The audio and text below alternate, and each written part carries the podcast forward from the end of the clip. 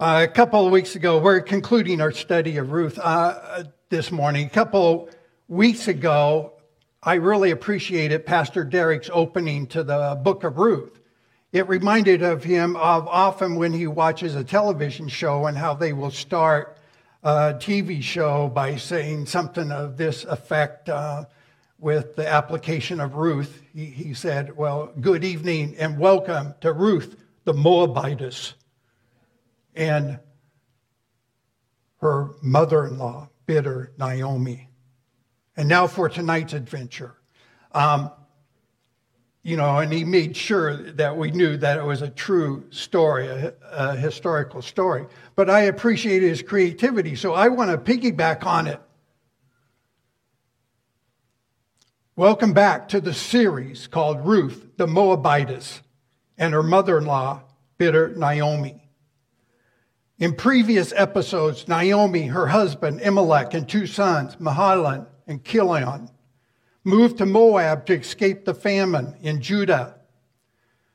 While there, her sons marry Moab women, Ruth and Orpah. During the time in Moab, Naomi's husband, Mary, uh, uh, during the time in Moab, Naomi's husband and two sons die. During that time, bitterness settles into Naomi's heart. She then hears that the famine in Judah ends and she decides to return to her homeland. Ruth, her mother, her daughter in law, is committed to Naomi and returns with her. However, they do not know how they will survive. So, welcome for tuning in for today's final episode. It's the end of the story. Now, sometimes I talk to myself, and this is what I'm doing now. Wait, wait, wait, Pastor Ed. Wait, wait, wait. The end of the story, it's not really the final episode. Yeah, we, we may think of it as the final episode, but, but Ruth, what we've been studying is just one story in a grand story.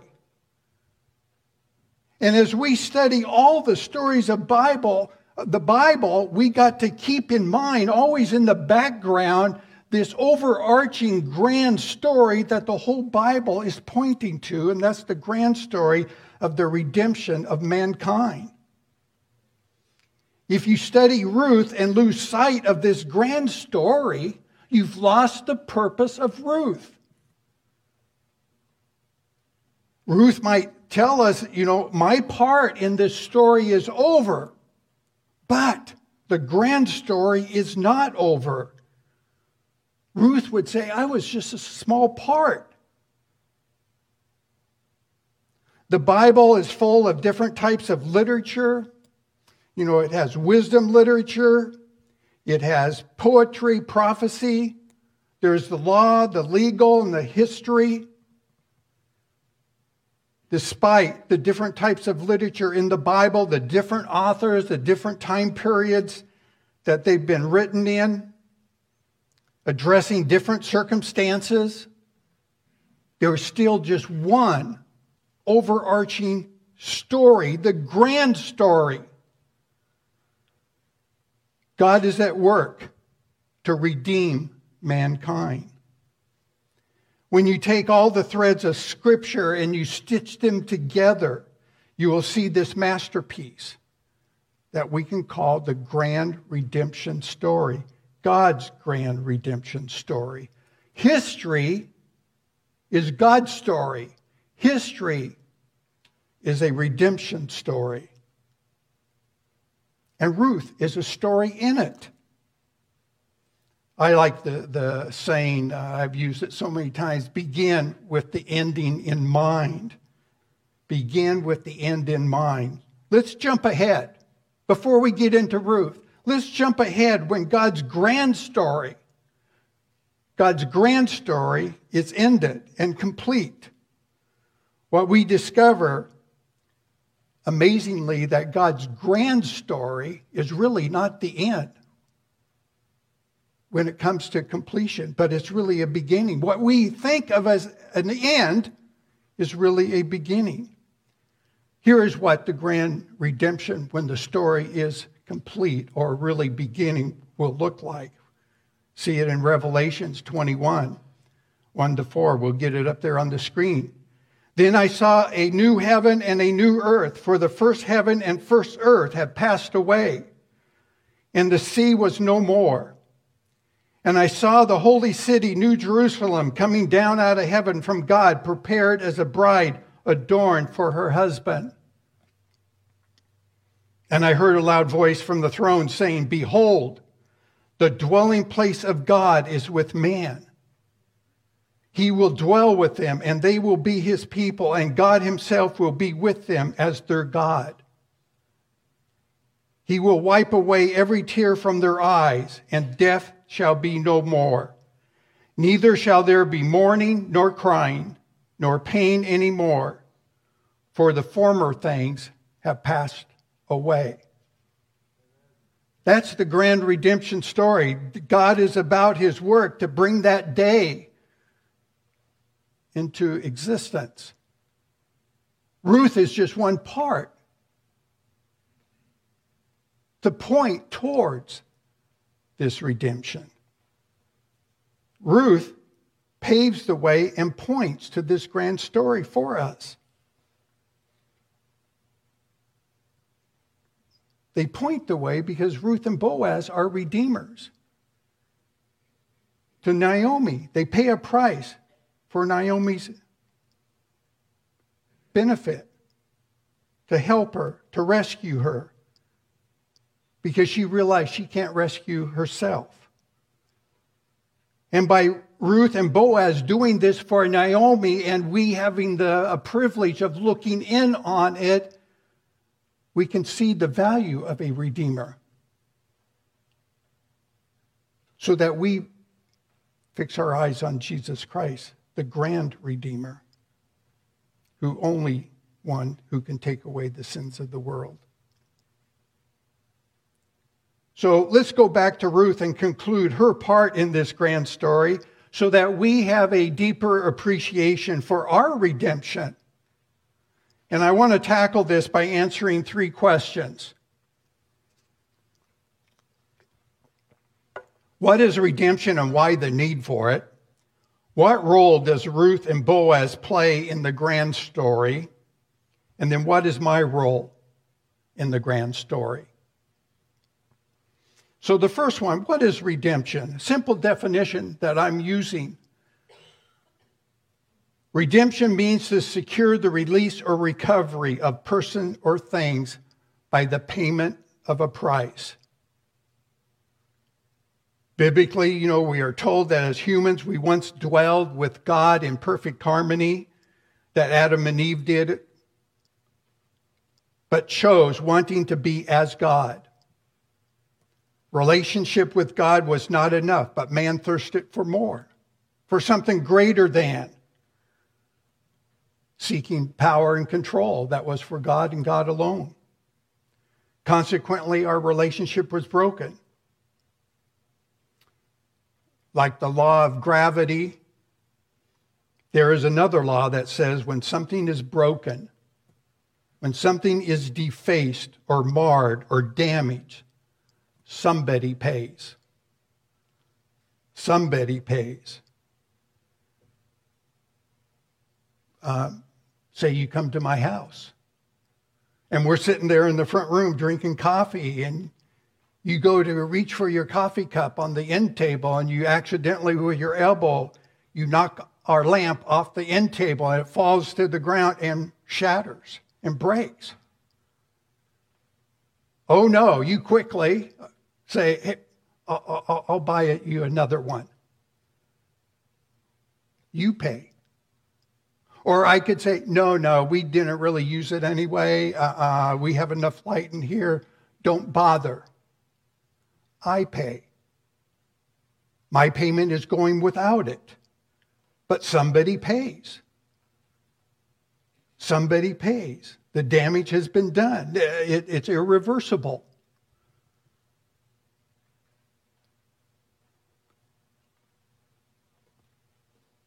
Sometimes uh, you may break something that you can't pay for. Say, uh, like you're at a museum of art and admiring the Qing Dynasty vase right there. It shows your clumsiness travels with you. And you accidentally bump it. It falls to the ground and shatters. This vase, I was told, is one of the highest artifacts in the art realm that sold for upwards to 15 to 18 million dollars. You broke it. Somebody pays. You may say, oops, sorry. Go to the museum curator. Um, uh, let me, now see, you're, you're struggling, you're fishing for how you might redeem yourself, knowing you don't have the money. So you may say, well, let me glue it back together. I'm sure it will look okay. Or how, about I just go and buy a replica, something that looks uh, somewhat similar, uh, um, that might not cost as much, and then I can pay for it.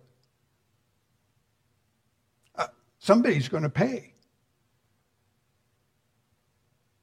Either you by going into debt, or the owner of the item by going without. Life teaches us that when something is broken, somebody pays. Now, what if there is something that is priceless? That you can't affix a value on it? It's priceless. Something like a human soul, a person. You know, it's obvious that people are broken. But the brokenness that we see is only a sign of a deeper problem. Our brokenness is a commentary that something in life is not right. Something is amiss. Now, uh, people disagree with what it is that is amiss. What is the deeper problem that is causing the brokenness that we see on the outside? We disagree, but everyone will tell you that, some, at least everybody that I ever listened to will recognize, Christian or not, religious or not, will say something is wrong. And nowadays, you will even hear non spiritual people, people who don't believe in the Bible, they may even identify it and call it as evil. They're saying something is not right. You're probably like me. And what these folks are saying is, I wish everything was right. I want everything to be right. Everyone in the world thinks they have the solution for this dilemma that we have. You know, uh, more money, different programs, better education, medicine, control what's on television, you know, all of these, you know, are good. They can maybe reduce the symptoms. But if you understand how deep the condition resides in you, one realizes the only solution is for someone to redeem you, someone to pay the price for you. The capacity for evil or sin resides in each of us.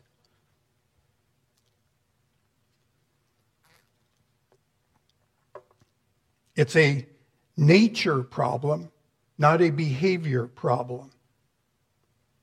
It's a nature problem, not a behavior problem. And that's why we need to be redeemed.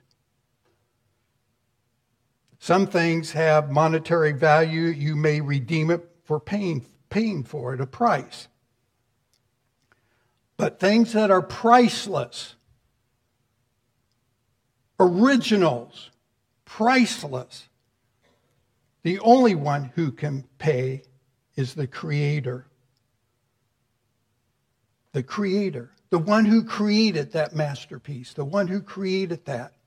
He's the only one who can pay. God, because of his love for you, has paid the price for your redemption and the whole world's redemption. All of mankind's redemption. That's why it's a grand redemption story. Because the solution, the hope is there. It's accessible to anybody. What needs to be redeemed is you, not your behavior. It's you. You. Out of that, your behavior will start to be altered. I like the saying, it's a little uh, tricky to catch it, but you are not a sinner because you sin, but because you are a sinner, you sin.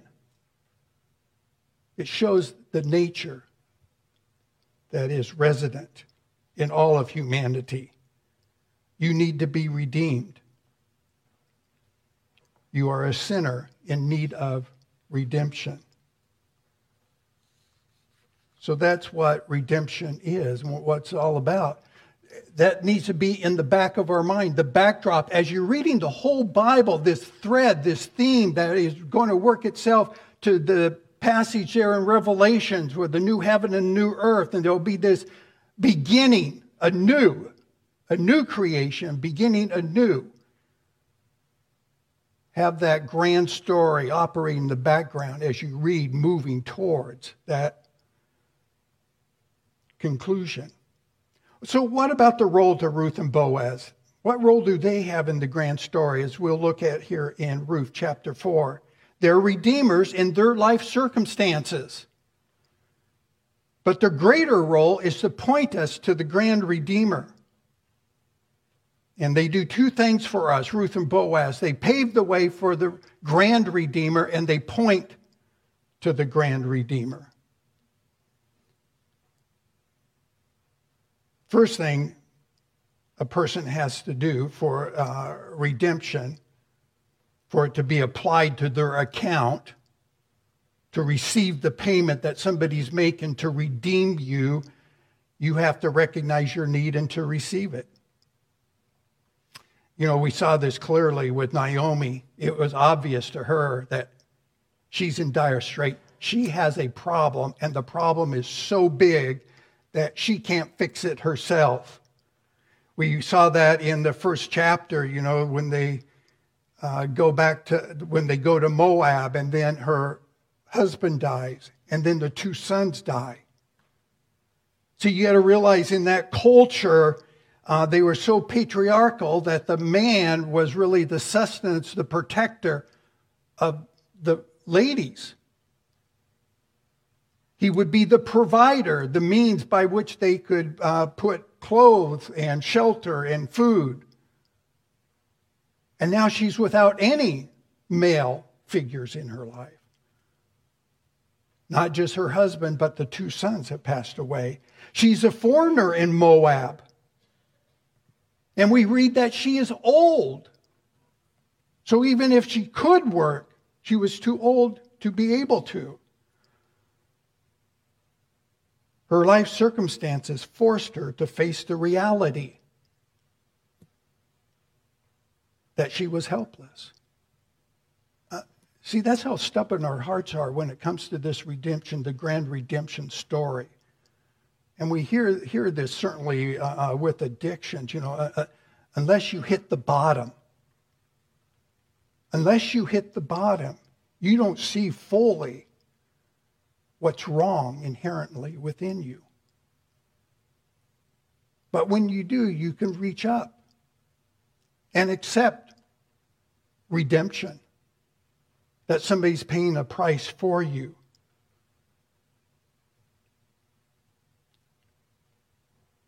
Naomi recognized. And so let's look here at chapter 4 and read how redemption comes to Naomi and Ruth. Um, let's read this here. Naomi and um, Ruth is also Ruth also serves as a redeemer in the story. Because if you recall, she's younger. she could have, in fact, Naomi encouraged her to stay behind in Moab, her home country. Ruth was willing to uproot herself and to move to Judah, where she now is emptying her way of life in Moab so that she can accompany Naomi, who she is so committed to, so loyal to, so loving, to serve as a redeemer for Naomi. Ruth, you could say, uh, reminds me a lot of Jesus Christ, who emptied himself and came to earth as a foreigner because of his commitment to you and I. But let's read this text 1 through 10 and see how Boaz then acts as a redeemer as well, serving Naomi. Now, Boaz had gone up to the gate and sat down there. And behold, the Redeemer of whom Boaz had spoken came by. So Boaz said, Turn aside, friend, sit down here. And he turned aside and sat down. Now, this is a kinsman redeemer. We talked uh, last week. A kinsman redeemer, somebody within the family line that's close and that had responsibility to uh, help assist when somebody and uh, the family member fall on hard times.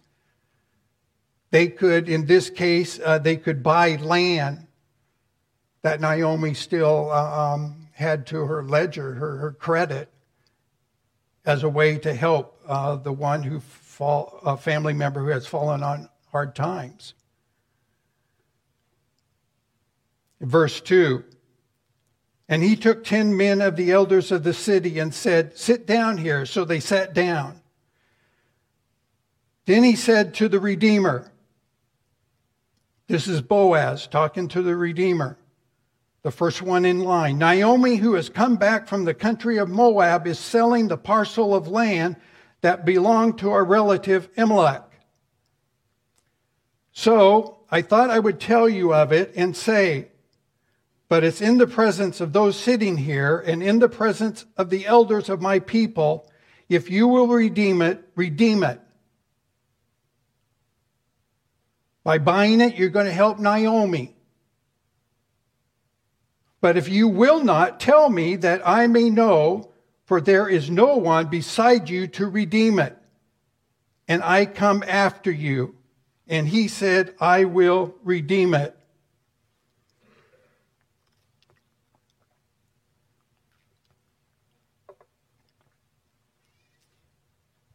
Then Boaz said, Did you read the fine print? You know what you're getting in this deal. The day you buy the field from the hand of Naomi, you also acquire Ruth, the Moabite, the widow of the dead, in order to perpetuate the name of the dead in his inheritance. See, again, you got, it's hard for us to understand this culture, um, uh, such a patriarchal society, especially uh, in this day and age that we lived in. You know, it was nearly impossible for an unmarried woman in that culture to provide for herself. Often women were not given the luxury of an education and training. And so they were so dependent upon fathers and brothers and husbands as providers and protectors for them. And this is one way that they would do it. Verse 6. Then the Redeemer said, the first in line, then the Redeemer said, well, now that you threw Ruth into the deal as well, um, hmm, uh, I, I cannot redeem it for myself, lest I impair my own inheritance. Take my right of redemption yourself, for I cannot redeem it. So if he took Ruth and then have offspring via Ruth, now all of a sudden his inheritance might, uh, especially depending on his family lineage, might go all to uh, Ruth's uh, uh line. There was a risk there for this initial redeemer, and that redeemer was not willing. Boaz is going to have the same risk, but he's willing. Verse 7. Now, this was the custom in former times in Israel concerning redeeming and exchanging. To confirm a transaction, the one drew off his sandal and gave it to the other. This was the manner of attesting in Israel. Uh, wouldn't that be a great way to still do it? Rather than a handshake, here, give me your sandal. Give me your shoe. Maybe, maybe I already have a left one that will go with this right one. Verse 8 So when the Redeemer said to Boaz, Buy it yourself, he drew off his sandal. Then Boaz said to the elders and all the people, You are witnesses this day that I have brought the hand of Naomi all that belonged to Elimelech and all that belonged to her two sons, Chilion and Mahlon. Verse 10 Also Ruth the Moabite, the widow of Mahlon, I have brought to be my wife to perpetuate the name of the dead in his inheritance, that the name of the dead may not be cut off from among his brothers and from the gate of his native place. You are witnesses this day. See, family was everything. Boaz is doing a, a, a, most gracious, loving thing by providing for that family and that line, by redeeming, by being willing to redeem it. So Ruth and Boaz in history demonstrate to us the importance of redemption. That sometimes we get in difficult circumstances that only if somebody comes along and redeems or rescues, pays a price on our behalf, not always monetarily, might we endure, persevere.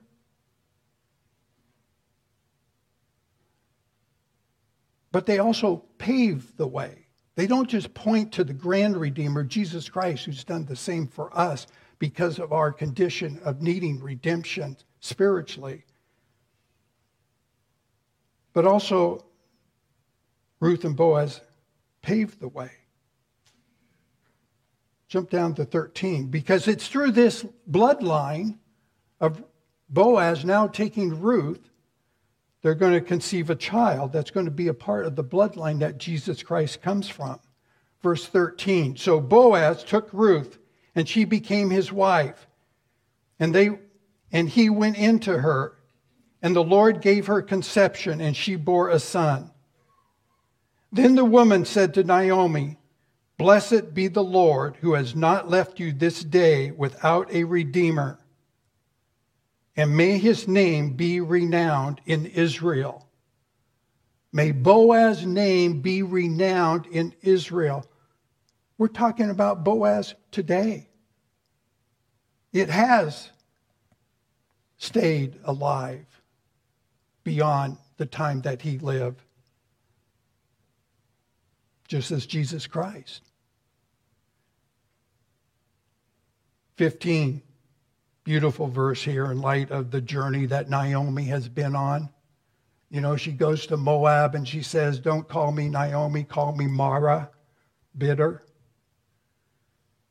He shall be to you a restorer of life, this Redeemer.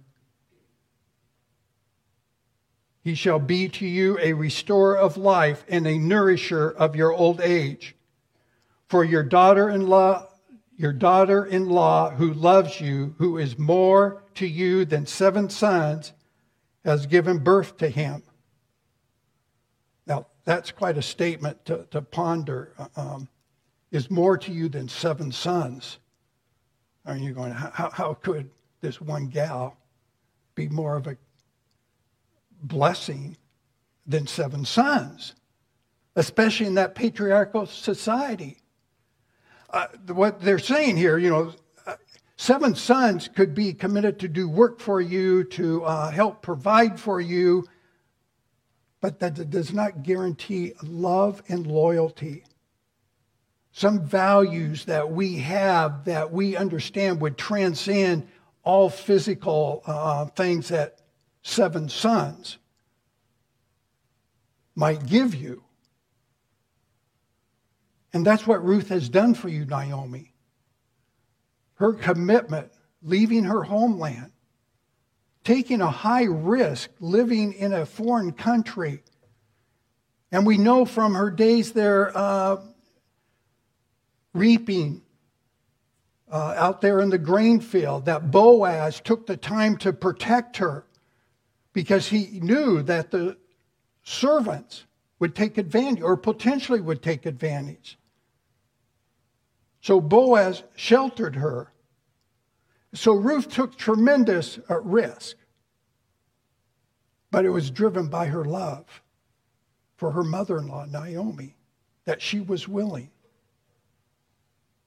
Then Naomi, verse 8, 16, Naomi took the child and laid him on her lap and became his nurse. And the women of the neighborhood gave him a name, saying, A son has been born to Naomi. They named him Obed. He was the father of Jesse, the father of David. And if you go to uh, Matthew 3, we won't do it here, you will see that genealogy of Jesus Christ. You will see these same names appearing there because it's, it's out of this work, this act in history that Jesus Christ eventually comes. But the commitment that uh, both Boaz and Ruth made was to be faithful, to redeem, not knowing what history would have in store for them by their act towards Naomi. So it brings us to what's our role? What is uh, your role in God's grand redemptive story? What role do we have? Because God's redemptive story, this history, is continued. Even though the Bible is complete, God is still working, moving us towards that day when we will realize um, a new heaven and a new earth and a new relationship with God Himself through Jesus Christ. And you have a part in it. You have a part in it. What part do you have? Three things I'll offer you. One is be redeemed. First thing is be redeemed. Are you redeemed? Are you redeemed? Do you recognize, yeah, something's broken? Maybe it is deeper. Maybe there is something to this that uh, uh, mankind, through Adam and Eve, inherent this sin. And I can't change that. But God, would you redeem me?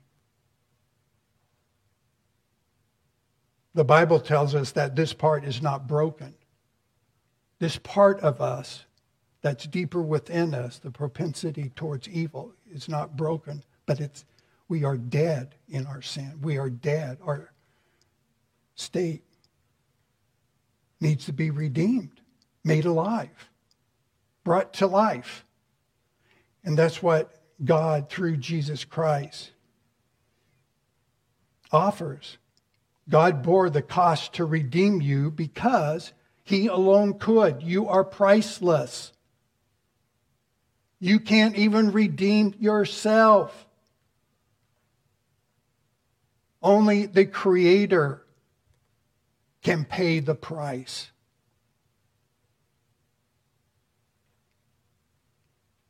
Second thing, if you have been redeemed, be faithful. Be faithful unto God with what is in front of you. Ruth and Boaz had a relationship with the author of the grand redemption story. Uh, they, they knew their spot in history was a piece of something much larger. They did not know. It was not clear to them. But they were just faithful with what God had put in front of them. And certainly that faithfulness showed itself to how they responded to Naomi.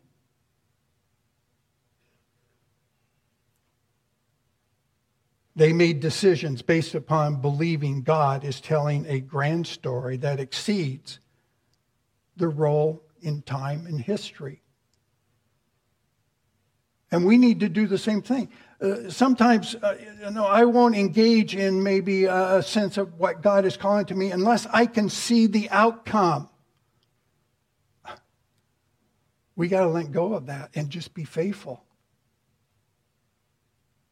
Uh, look at what God was doing through Ruth and Boaz to propagate the lineage of the Savior, Jesus Christ. And the last thing is grow in bringing glory to God. Grow in how you bring glory to God. 1 Corinthians 6:20 I think tells us plainly, you are not your own, for you were bought with a price. So glorify God in your body.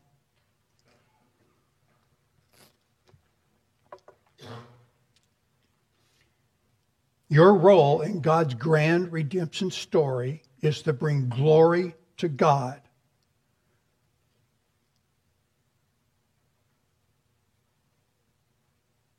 Not glory to self, but glory to God. And that's not just in uh, behaviors, how we typically think, but the inner attitudes of the heart the anger, the bitterness, the resentment, the lust, the jealousy. Those do not bring glory to God.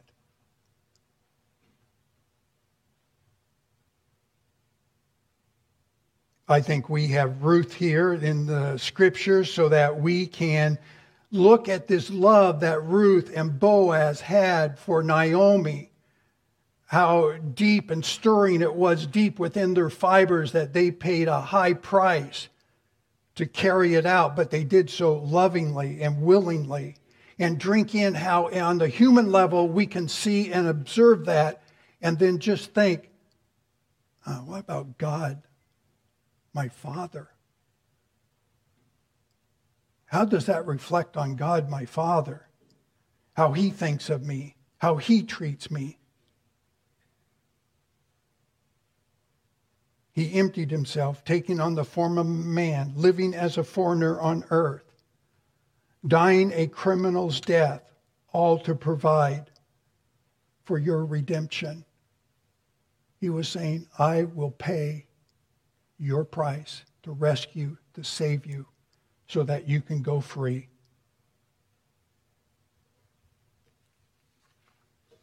I'll conclude real quick with this little story that I, I like, and it's probably the one thing you'll hang on to, little Timmy.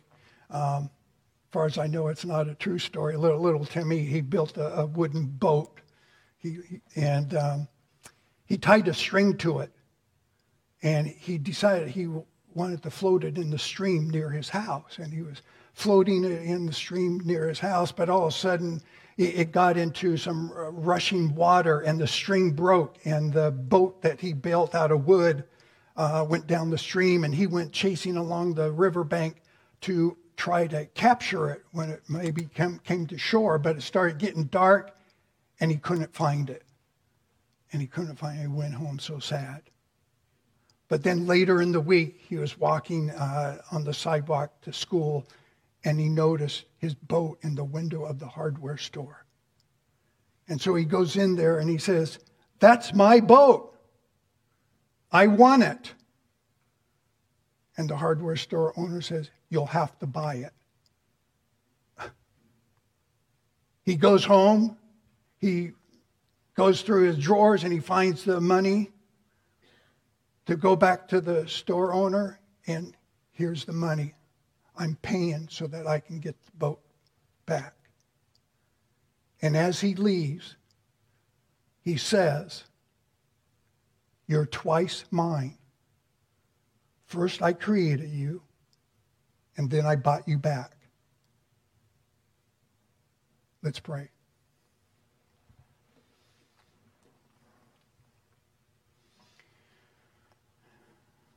Father, this is a, marvelous thing that we need to take the time to ponder.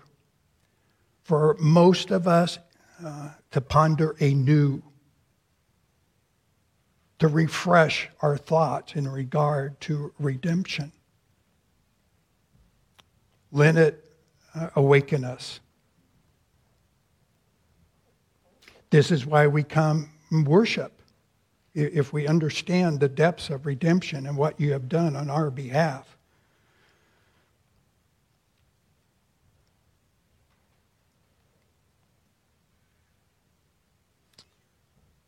So we give you thanks, Lord. Amen.